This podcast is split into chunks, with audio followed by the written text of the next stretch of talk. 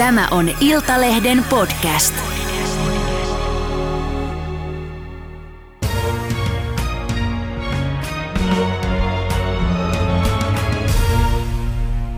Tervetuloa Suomen Pankin pääjohtaja Olli Rehn. Kiitoksia. Kysymys kuuluu, että menemmekö me nyt kohti taantumaa saman aikaan, kun hinnat nousee rajusti ja korotkin on varmasti nousussa. Niistä kohta, mutta ensin Putinin raakalaismainen sota on jatkunut Ukrainassa nyt yli kolme kuukautta ja aika moni on tässä kysynyt ja kysyy edelleen, että kuinka kauan tämän tappamisen annetaan vielä jatkua. Millä tavoin äh, sota on oli Rehn iskenyt sinun tajuntaasi? Kyllä se samalla tavalla kuin muidenkin suomalaisten tajuntaan. Eli, eli kyllähän tämä on, tämä on laiton, brutaali sota ja se kertoo kuinka aggressiivinen ja arvaamaton Venäjä tällä hetkellä on. Ja nyt kun käydään, käydään sotaa Euroopassa, niin on tietysti erityisen tärkeää, että Suomen ulko- ja turvallisuuspolitiikka on, on vahvalla linjalla ja sehän on johtanut siihen, että kansan laaja enemmistö on päätynyt NATO-jäsenyyden kannalle ja sillä on Suomen, Suomen kansan tuki ja nyt tätä viedään sitten eteenpäin valtionjohdon toimesta. Niin, äh, tässä kun äh, sanoit, että Suomen Ruotsi on hakenut NATOon, näin juuri on ja vahva tuki on, mutta nyt yllättäen onkin käynyt niin, että äh, niin kuin hyvin tiedetään, niin Turkki on ruvennut vatuloimaan ja, ja aika kovin sanoina kiivaasti vastustaa Suomen ja Ruotsin NATO-hakemusta. Ja pahimmat arvio on, on jopa se, että tässä saattaa mennä Turkin kanssa nyt jopa monta vuotta. Sut tunnetaan myös Mustafa Ollina aikoinaan. Olit laajentumiskomissaari ja hoitelit Turkin asioita. Niin miten näet, ensinnäkin mitä Turkki voi tällä meidän NATO-jäsenyyden kaupan käynnillä saavuttaa? Sitä on vaikea arvioida, kun en ole siinä, siinä neuvotteluasetelmassa kovin, kovin tiiviisti mukana. Tällä hetkellä toimin muilla, muilla sektoreilla, eli raha- ja talouspolitiikan piirissä. Mutta tunnet turkkilaista mentaliteettia? No jossain määrin tunnen. Tietysti jos katsotaan pari, paria seikkaa, niin ensinnäkin Turkin armeijahan on Naton toiseksi suurin. Ja Turkki sijaitsee maantieteellisesti hyvin haastavalla kulmalla, geostrategisesti hyvin haastavalla kulmalla – mikä tarkoittaa sitä, että Turkki on Natossa tärkeä Kyllä. toimija, pitkäaikainen jäsen. Toinen tekijä on sitten se, että Turkissa, Turkin, turkkilaisessa yhteiskunnassa terrorismi koetaan hyvin vakavana ongelmana. Ihmiset kokevat sen turvallisuusuhkana, ovat kokeneet sen vuosikymmeniä ja siitä kumpuaa tavallaan tämä heidän, heidän äh, ilmeinen huolensa. Toisaalta Suomi on hyvin selkeästi tuominut ensimmäistä joukossa PKK ja, ja terrorismin kaikissa muodoissaan ja siitä ei pitäisi olla kenelläkään, ei, ei myöskään Turkissa mitään epäilystä. Samaan aikaan me totta kai noudatamme oikeusvaltioperiaatteita, se on ihan itsestään selvää. Sinänsä on sangen yllättävää, että Turkki on esittänyt epäilyjä Suomen NATO-jäsenyyttä kohtaan, ottaen huomioon senkin, että miten paljon Suomi ja suomalaiset ovat tehneet Turkin eurooppalaisen perspektiivin puolesta. Mm. Se ei näytä painamaan kovin paljon tällä hetkellä. Niin, yllättikö se sinua? Sinähän olit aikoinaan tosiaan laajentumiskomissaarina ja, ja Suomi oli niitä harvoja maita, jotka silloin kannattivat Turkin EU-jäsenyyttä. Niin Suomi kannatti ja Euroopan komissio kannatti jäsenyysneuvotteluja Turkin kanssa, koska se ollut, oli tapa vetää Turkkia lähemmäksi Eurooppaa niin, että se ei ajautuisi asialaiseen tai autoritaariseen tai islamilaiseen suuntaan. Se, että yllättikö tämä tai, tai ei, niin sitä on vaikea kommentoida. Olen tottunut siihen, että Turkin politiikassa esiintyy aika nopeitakin käänteitä ja niihin usein liittyy sisäpolitiikkaa, niin kuin varmasti tähänkin kysymykseen liittyy sisäpolitiikkaa, mutta varmasti toisaalta myöskin Erdoganilla ja Turkilla on, on tavoitteita Yhdysvaltain ja Naton suuntaan. Näin ollen tämä ei ole pelkästään Suomen ja Ruotsin asia, vaan kyllä tämä on laajemminkin koko Naton asia. Toivotaan, että se ratkeaa sillä tavalla ennen Madridin huippukokousta, että Suomi ja Ruotsi saisivat kutsun jäsenyysneuvotteluihin ja asia etenisi. Turkissakin olisi tärkeää ymmärtää, että tämä on Suomelle ja Ruotsille valtavan tärkeä turvallisuuspoliittinen kysymys ja sen takia mitkään ylimääräiset viiveet eivät olisi tässä perusteltuja. Mm. Vaikka tämä ihan sun tuotelle kuulukaan, niin kysyn vielä sen verran, että mitä ajattelet siitä? Nythän monet sanoivat, että tässä on kuitenkin, voi olla ratkaisua nyt ennen kaikkea Yhdysvalloilla. Ää, niin miten tähän NATO-sopuun Turkin kanssa päästäisiin? Uskaltaisiko yhtään heittää arviota siitä? Se on tosiaan kauempana neuvottelutilanteesta vähän vaikea, hmm. vaikea arvioida. Varmasti Suomi ja Ruotsi suhtautuvat hyvin vakavasti näihin, näihin Turkin huoliin, turvallisuushuoliin, niin kuin presidentti Niinistö on, on todennut, ja pyrkivät osaltaan hakemaan ratkaisua niihin. Tämän lisäksi voidaan olettaa, että Turkilla on tavoitteita myöskin Yhdysvaltain suuntaan ja muun, Naton suuntaan, ja niitä on sitten ehkä enemmän ratkottava Washingtonin suunnalta ja Brysselin suunnalta. Mm. No, uh mitä ajattelet siitä, äh, nyt kun tämä äh, järkyttävä brutaali sota on jatkunut jo tämän yli kolme kuukautta, pakotteita on, on tehty ja on sanottu, että hienoa, että Eurooppa on yhtenäinen. Kuitenkin vasta nyt päästiin sopuun venäläisen öljyn tuontikiellosta, niin onko tässä EU tehnyt pakoterintamalla riittävästi ja riittävän nopeasti? EU lähti hyvin liikkeelle ja Eurooppa osoitti yhtenäisyytensä, koko länsi osoitti yhtenäisyytensä – ja esimerkiksi rahoitussektorin pakotteet, joissa Euroopan keskuspankki ja koko eurojärjestelmä on ollut mukana niitä valmistelemassa, ovat melkein, melkeinpä ennenkuulumattoman tiukkoja. Eli Venäjän keskuspankki käytännössä suljettiin pois keskuspankkijärjestelmästä. Mitään transaktioita liiketoimia sen kanssa ei, ei tehdä. Ja tämän lisäksi kaikki läntisen maailman valuuttareservit, siis Venäjän keskuspankin – Yhdysvaltain Fedissä ja Euroopan keskuspankissa sijaitsevat valuuttareservit jäädytettiin. Mutta nyt on nähty, että Venäjän talous kuitenkin jollakin tavalla selviytyy tästä ja, ja nyt on tärkeää, että mennään pakotteessa eteenpäin niin, että ne purevat ennen kaikkea Venäjän talouteen, eivätkä osu Eurooppaa tai länttä omaan jalkaan. Siinä mielessä pidän tätä öljyn tuontikieltoa koskevaa päätöstä, eli öljypakotteita koskevaa päätöstä merkittävänä, koska se leikkaa olennaisesti Venäjän raakaöljystä saamia verotuloja. Todennäköisesti noin 15 prosentin luokkaa on se, on se leikkaus. Mutta seuraavassa vaiheessa varmaan päättäjät joutuvat miettimään, että millä tavalla näitä vuotoja, pakotteiden vuotoja paikkaillaan ja tehdään niistä aikaisempaa purevampia. Mm, Unkarihan tässä esimerkiksi poikkeus. kuitenkin esimerkiksi Venäjän suurin pankki Sberbank irrotetaan vasta nyt SWIFT-järjestelmästä. E, eli että, tässä moni on kritisoinut sitä, että tässä on oltu liian hitaita ja varsinkin tässä öljykiistassa meni aika kauan aikaa. Ja kyllähän tämä tulee maksamaan myös sitten meille. Olen samaa mieltä siitä, että olisi ollut paljon parempi, että tämä kuudes pakotepaketti, eli öljyä, raakaöljyä koskevat ja öljytuotteita koskevat pakotteet olisi kyetty päättämään jo, jo paljon aikaisemmin. Olen myös siitä samaa mieltä, että Sperbank olisi pitänyt laittaa aikaisemmin pakotelistalle. Nämä ovat toisaalta Eurooppa-neuvoston päätöksiä, eli kaikki jäsenvaltioiden yhteisiä päätöksiä, ja siitä on ilmeisesti kiikastanut. Hmm siitä on kiikastanut. No, sano nyt se moni miettii, että niin kuin itsekin tuossa sanoit, että, että Venäjä on kuitenkin taloudellisestikin näyttänyt vielä selviytyvän, niin milloin se tapahtuisi pakotteiden ansioista, että Venäjällä ei olisi enää varaa sotia tai että Venäjä joutuisi maksukyvyttömäksi? Venäjän, Venäjän maksukyvyttömyys on oikeastaan aika lähellä ja se tulee taas sitten näistä muista säännöistä. Eli vaikka Venäjällä on varaa maksaa, niin se ei pysty maksamaan, kun niitä maksuja ei hyväksytä tällä tavalla sen voi kiteyttää johtuen näistä pakotteista. Mm. Eli Venäjä tätä kautta ajautuu maksukyvyttömyyteen.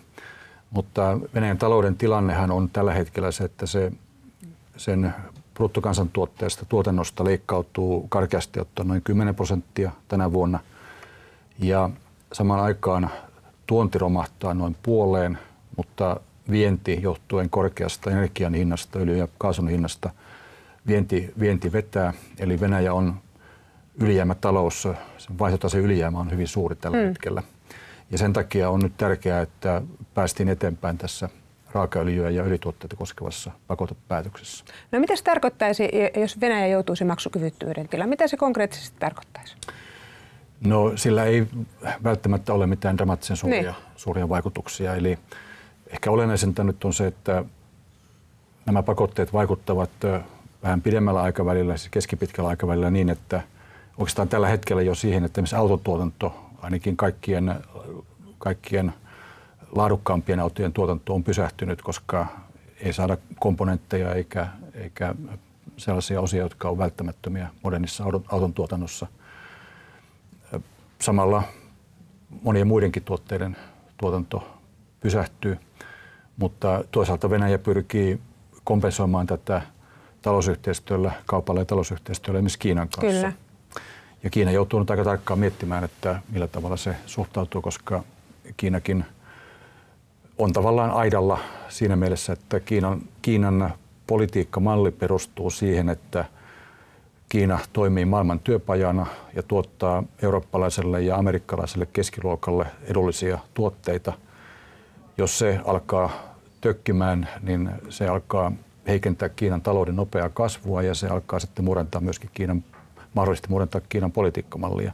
Eli Kiinakin on aika riippuvainen Euroopan unionin ja Yhdysvaltain markkinoista. Hmm. Kyllähän voi jo sanoa, että, että, että hidastumista Kiinassa on yksistään näistä koronasoluista johtuen tapahtunut. Se pitää paikkansa, eli Kiinan talous on, on selvästi nyt hidastunut viime aikoina johtuen näistä hyvin voimakkaista, ankarista koronasoluista Shanghaissa, Pekingissä ja, ja muutoin. Tämän lisäksi myös johtuen siitä, että Kiinan kiinteistösektorilla on aika vakavia ongelmia, jotka heijastuvat laajemminkin Kiinan talouteen – Eli Kiina ei tänä vuonna tule saavuttamaan kommunistipuolueen asettamaa noin 6 prosentin kasvutavoitetta ainakaan näillä näkymin ja, ja se tietysti heijastuu kiinalaiseenkin keskusteluun. Mm. No jos summaan tätä tähän asti käytyä keskustelua tästä Venäjän taloudesta, niin onko se niin, että millään pakotteilla ei pystytä kuitenkaan pysäyttämään ää, tätä sotaa. Et näillä voimme hidastaa ja hankaloittaa, mutta nämä eivät tule sillä tavalla vaikuttamaan, että sotiminen näiden pakotteiden painostuksen takia loppuisi.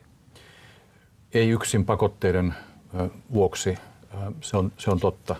Toisaalta näillä pakotteilla voidaan kyllä merkittävästi heikentää Venäjän kykyä rahoittaa sotakoneistoaan ja sekin on erittäin tärkeä tavoite tässä vaikeassa tilanteessa – kuitenkin sodan lopettamisesta aikanaan toivottavasti mieluummin nopeammin kuin hitaammin päätetään sitten neuvottelupöydässä ja, ja toisaalta myöskin tuolla sotarintamalla. Eli vasta siinä vaiheessa, kun asiat alkavat selkeytyä tuolla kentällä sotarintamalla todennäköisesti päästään kunnolla neuvottelupöytään, vaikka toivoisimme, että neuvottelut voisivat alkaa jo aikaisemmin ja, ja Ukraina voisi, voisi säilyttää territoriaalisen maantieteellisen yhtenäisyytensä ja, ja tätä kautta säilyttää valtiollisen asemansa. Mm. Mutta kuitenkin niin, että itse asiassa nyt kun asetetaan tämä öljyn tuontikielto, niin Venäjä lyhytaikaisesti voi itse asiassa se voi jopa hyödyttää Venäjää. No se ei välttämättä tähän nykytilanteeseen verrattuna hyödytä. En, en usko, että se hyödyttää. Eli kyllä se tulee leikkaamaan todennäköisesti verotuloja – eli Venäjä joutuisi hyötyäkseen tästä merkittävästi, niin Venäjä joutuisi hakemaan uusia markkinoita muualta, hmm. laivoilla, tankkereilla kuljetettavan öljyn markkinoita. Sitä on vaikea tarkkaan ja eksaktisti sanoa, koska me emme tiedä, miten asiat kehittyvät, mutta tämä leikkaa kuitenkin noin 90 prosenttia Eurooppaan tulevasta öljystä siinä vaiheessa, kun tämä astuu täysillä, täysillä voimaan. Hmm. Huolimatta siitä, että tänne Druspa-öljyputken kautta tuleva öljy on poikkeuksien piirissä koskien lähinnä Unkaria ja, ja Slovakia. Kyllä. Joka tapauksessa energiamarkkinat ovat, ovat nyt myllerryksessä. Mitä sä ajattelet siitä, että miten sinisilmäisesti oikeastaan EU-maat ja Suomi ovat tässä aikoinaan toimineet, kun ovat antaneet Venäjälle tällaisen geopoliittisen aseen kuin energiariippuvuus? Nythän me maksamme siitä jo kallista hintaa. Se on totta, että tämä energiariippuvuus on aivan, aivan liiallista ja sillä on tietysti aika pitkät juuret, juuret varsinkin Saksan ja keskisen Euroopan energiariippuvuus on hyvin, hyvin vakava ja se tekee erityisesti kaasu, kaasupakotteiden, kaasua koskevien pakotteiden asettamisen hyvin vaikeaksi. Eli tällä hetkellä aivan keskeistä on se, että nyt on päästävä nopealla aikataululla eroon tästä liiallisesta fossiiliriippuvuudesta ja Venäjä-riippuvuudesta – Samaan aikaan lisättävä investointeja ja vauhditettava vihreää siirtymää uusiutuvan energian ja, ja sähkön, sähkön tehokkaampaan käyttöön. Mm. Kuinka paljon saat kuulla vielä siitä, aikoinaan vastustit Fennovoimaa, siis venäläisten rahoittamaa, ja sitten kun olit ministerinä, niin päätit kannattaa sitä. Nythän se on siis kuopattu. Kyllä, siis Fennovoimahan on, on sarja epäonnistuneita päätöksiä aika moneltakin hallitukselta ja monelta eduskunnalta, yksityisiltä yhtiöiltä.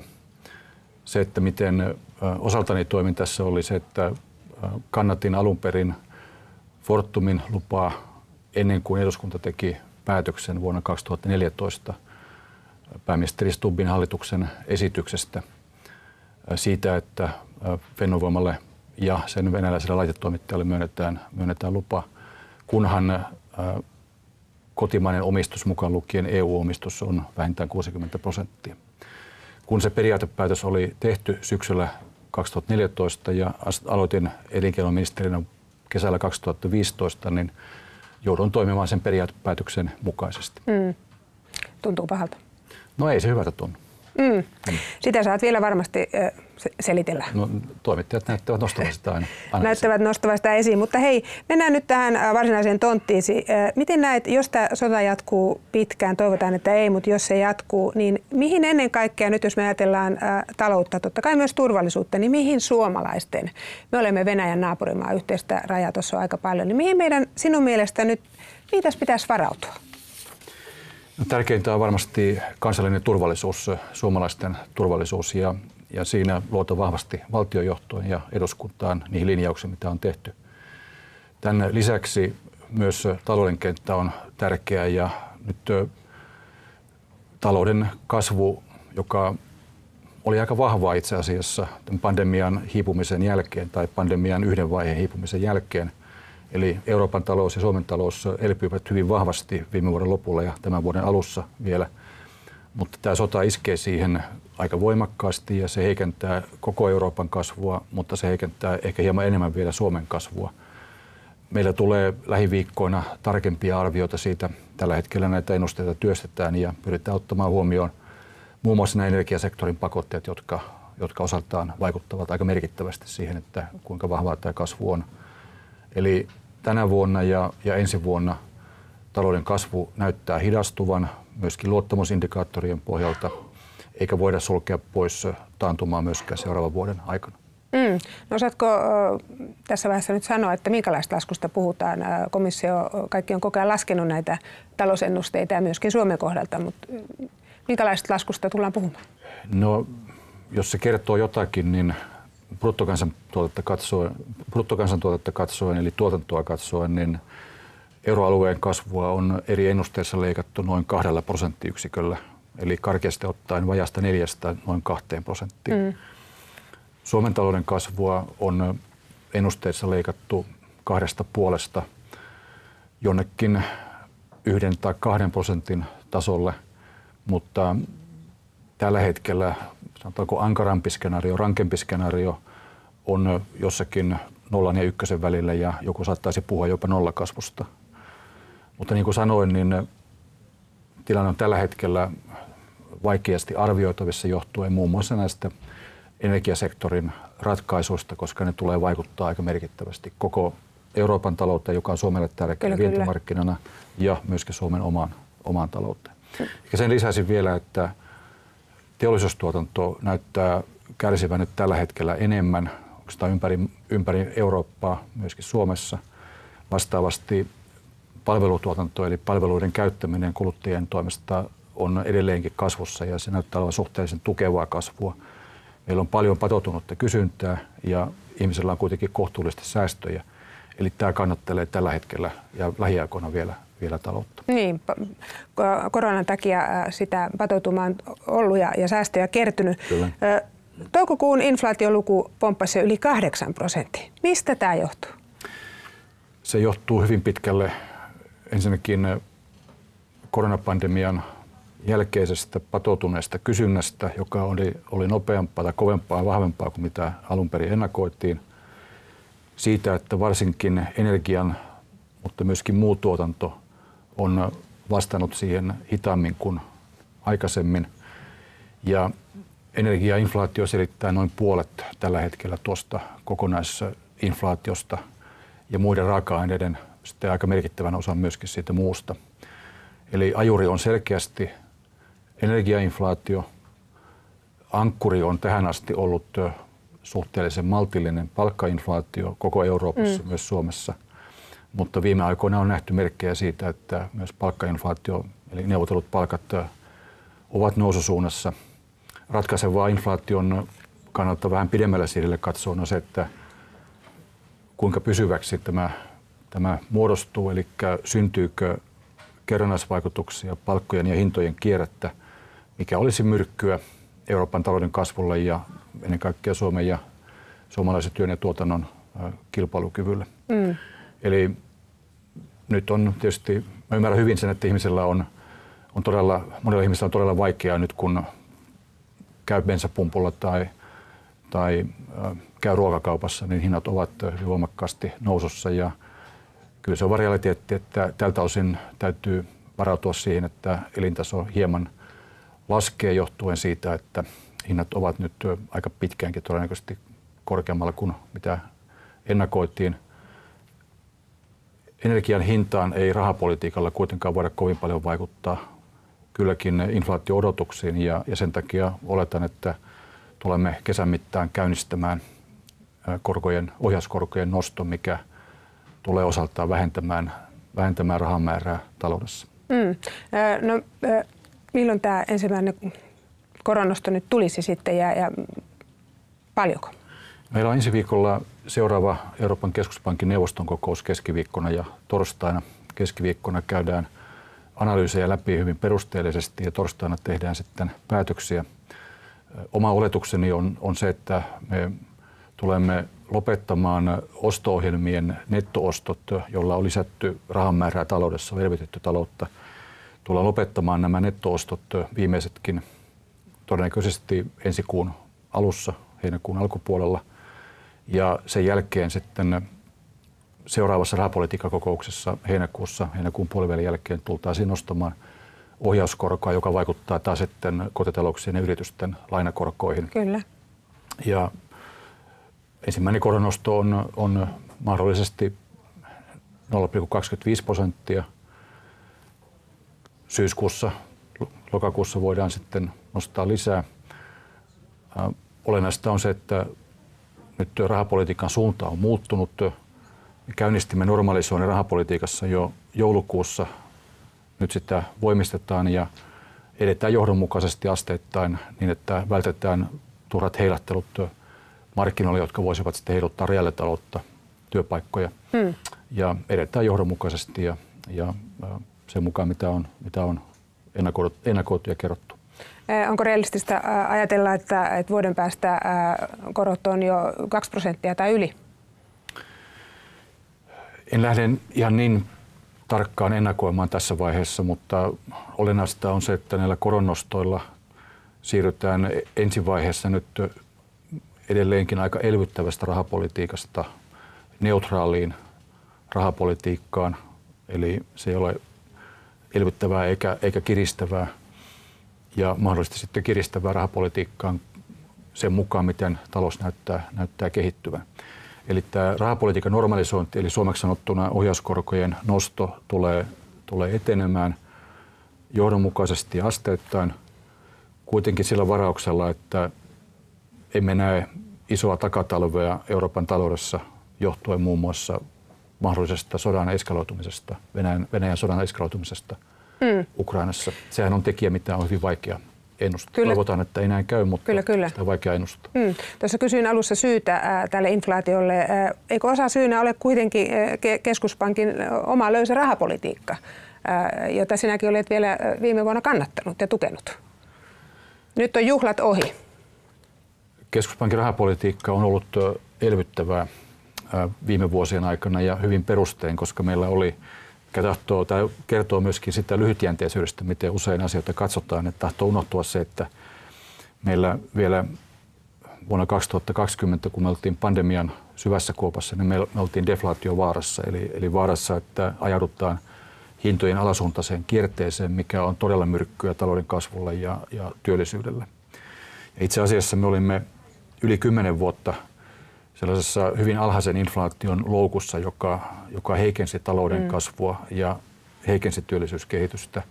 Ja vasta kun ryhdyimme voimakkaammin elvyttävää rahapolitiikkaa, niin pääsimme tästä hyvään lentoon ennen, ennen koronaa. Ja ennen koronaa, eurokriisin jälkeen koronan asti Euroopassa luotiin 12 miljoonaa uutta työpaikkaa pitkälti myöskin tämän elvyttävän rahapolitiikan ansiosta. Totta kai myöskin kansainvälisen paremman suhdanteen ansiosta ja elpymisen ansiosta. Vuonna 2020 oltiin, oltiin Kuopassa ja sen jälkeen inflaatio lähti sitten viime vuonna hyvin nopeaan nousuun, ennen kaikkea tämän energiainflaation seurauksena. Ja niin kuin sanoin, niin siihen on rahapolitiikalla vaikea kyllä, kyllä. vaikuttaa. Se on ennen kaikkea rakenteellinen kyllä, kysymys. Kyllä. Mutta totta kai me joudutaan kärsimään sen seurauksista, ihmiset joutuu kärsimään sen seurauksista ja me teemme nyt se, mitä me pystymme inflaatio-odotusten hillitsemiseksi siinä ristipaineessa, että yhtäältä pitää välttää talouden kasvun sakkaaminen, työllisyyden heikkeneminen ja toisaalta pitää välttää se, että nämä korkeammat inflaatio-odotukset eivät ala ikään kuin ankkuroitua ja muodostua isoksi ongelmaksi. Niin, ja ettei nosteta korkea liikaa ja sitä kautta pahenneta tätä tilannetta. Niin, sekin riski on, että jos tehdään hyviäkkinäisiä liikkeitä ja, ja tainnutetaan inflaatio, niin siinä saadaan taintumaan myöskin talouden kasvu hyvin tehokkaasti. Eli tänä päivänä keskuspankilla on kyllä välineet tainuttaa inflaatio, mutta kyse on siitä, että millä kustannuksella se tehdään ja millä aikajänteellä se tehdään. Ja Euroopan keskuspankin neuvosto on valinnut asteittaisen etenemistavan. Oletan, että se on, se on parempi. Me tiedämme sen sitten jonkun vuoden päästä, mm. että miltä jälkiviisauden valossa asiat näyttävät. Niin, mutta sum summarum tästä voi sanoa sen, että niin kuin sanoit, että, että nyt on hyvä varautua siihen, että elintaso jonkun verran laskee, hinnat tulevat pysymään, pysymään korkealla ja korot, korot nousee ja, ja totta kai sitten kun korot nousee, niin se hidastaa talouskasvua ja, ja kasvattaa yritysten rahoituskustannuksia ja, ja vähentää totta kai kuluttajien mahdollisuuksia myöskin kuluttaa. Ää, ää, niin katsoo mitä tahansa talouden merkkejä tai, tai pörssistä, niin tuntuu, että kaikki merkit sanoo vain sitä, että taantuma, taantuma, taantuma. Onko tässä jopa lama edessä? En usko, että meillä nykytiedolla on, on lama edessä. Se, että ajaudutaanko taantumaan Euroopan taloudessa ja Suomen taloudessa, niin se riippuu todellakin hyvin paljon siitä, että laajeneeko tämä Venäjän sota Ukrainassa – Tuleeko siitä intensiivisempi? Miten se heijastuu Euroopan talouteen?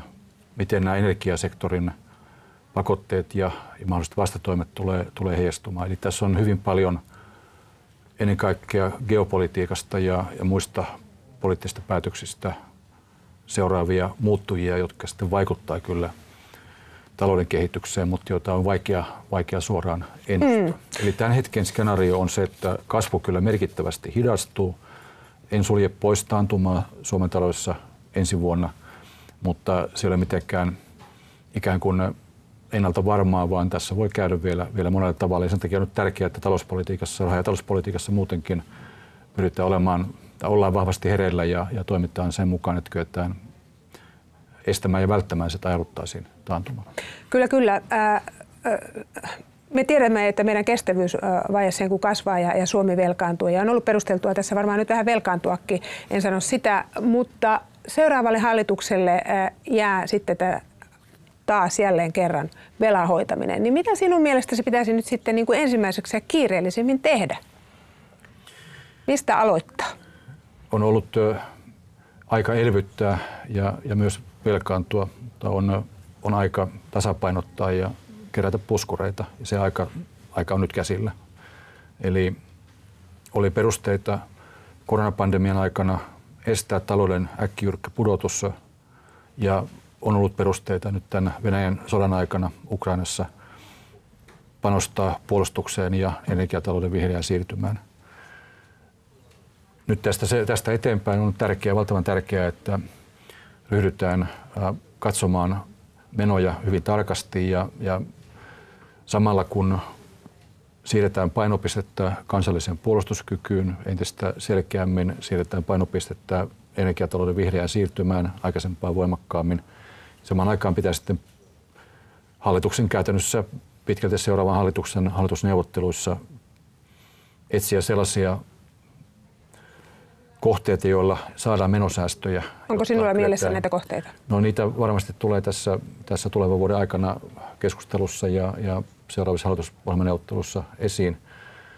Ja se on ennen kaikkea kansanvaltaisten päättäjien tehtävä tehdä niistä, niistä Tä, ratkaisuja. Tästä voi antaa pari vinkkiä nyt. No olennaista on se, että tehtäisiin, käytettäisiin tämä aika eduskuntavaaleihin ja seuraaviin hallitusneuvotteluihin, jotka on keväällä. Kaikki järjen mukaan, jos vaalit on huhtikuun alkupuolella, Kyllä. niin hallitusneuvottelut on sitten pääsiäisestä, en muista mihin aikaan pääsiäinen sijoittuu, mutta pääsiäisestä ylioppilasjuhliin karkeasti ottaa. Eli toivottavasti meillä on kesäkuussa 2023 uusi hallitus ja sillä sellainen hallitusohjelma, jossa on taustalla perusteellinen menokartoitus, joka kannattaisi aloittaa jo nyt, niin kuin esimerkiksi kansainvälinen valuuttarahasto on, on suositellut, jossa tarkasteltaisiin kaikkia menoja tarkasti niin, että luodaan pohjaa sille, että hallitusneuvottelussa voidaan tehdä perustelut, hyvin informoidut päätökset siitä, että mitä säästöjä tehdään, jotta meillä jää resursseja niihin painopisteisiin, mitä nyt jatkossa mm. tarvitaan. No näin varmaan toimittaneen, toivotaan niin. Seuraavat vaalit on sitten eduskuntavaalien jälkeen presidentinvaalit. Ja toistuvasti sinun nimesi siellä ykkösenä loistaa. Mitä ajattelet siitä, että, että sinusta toivotaan presidenttiä?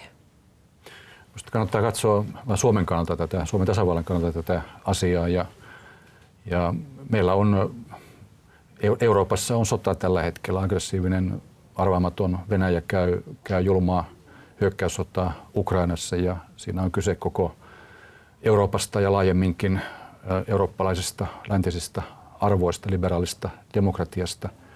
Tässä tilanteessa on kaikkein tärkeintä, että tuetaan valtiojohtoa siinä, että me haetaan meille, meille nyt uutta turvallisuusratkaisua, eli puolustuksellista liittoutumista Mutta et, et, et vastannut mun kysymykseen.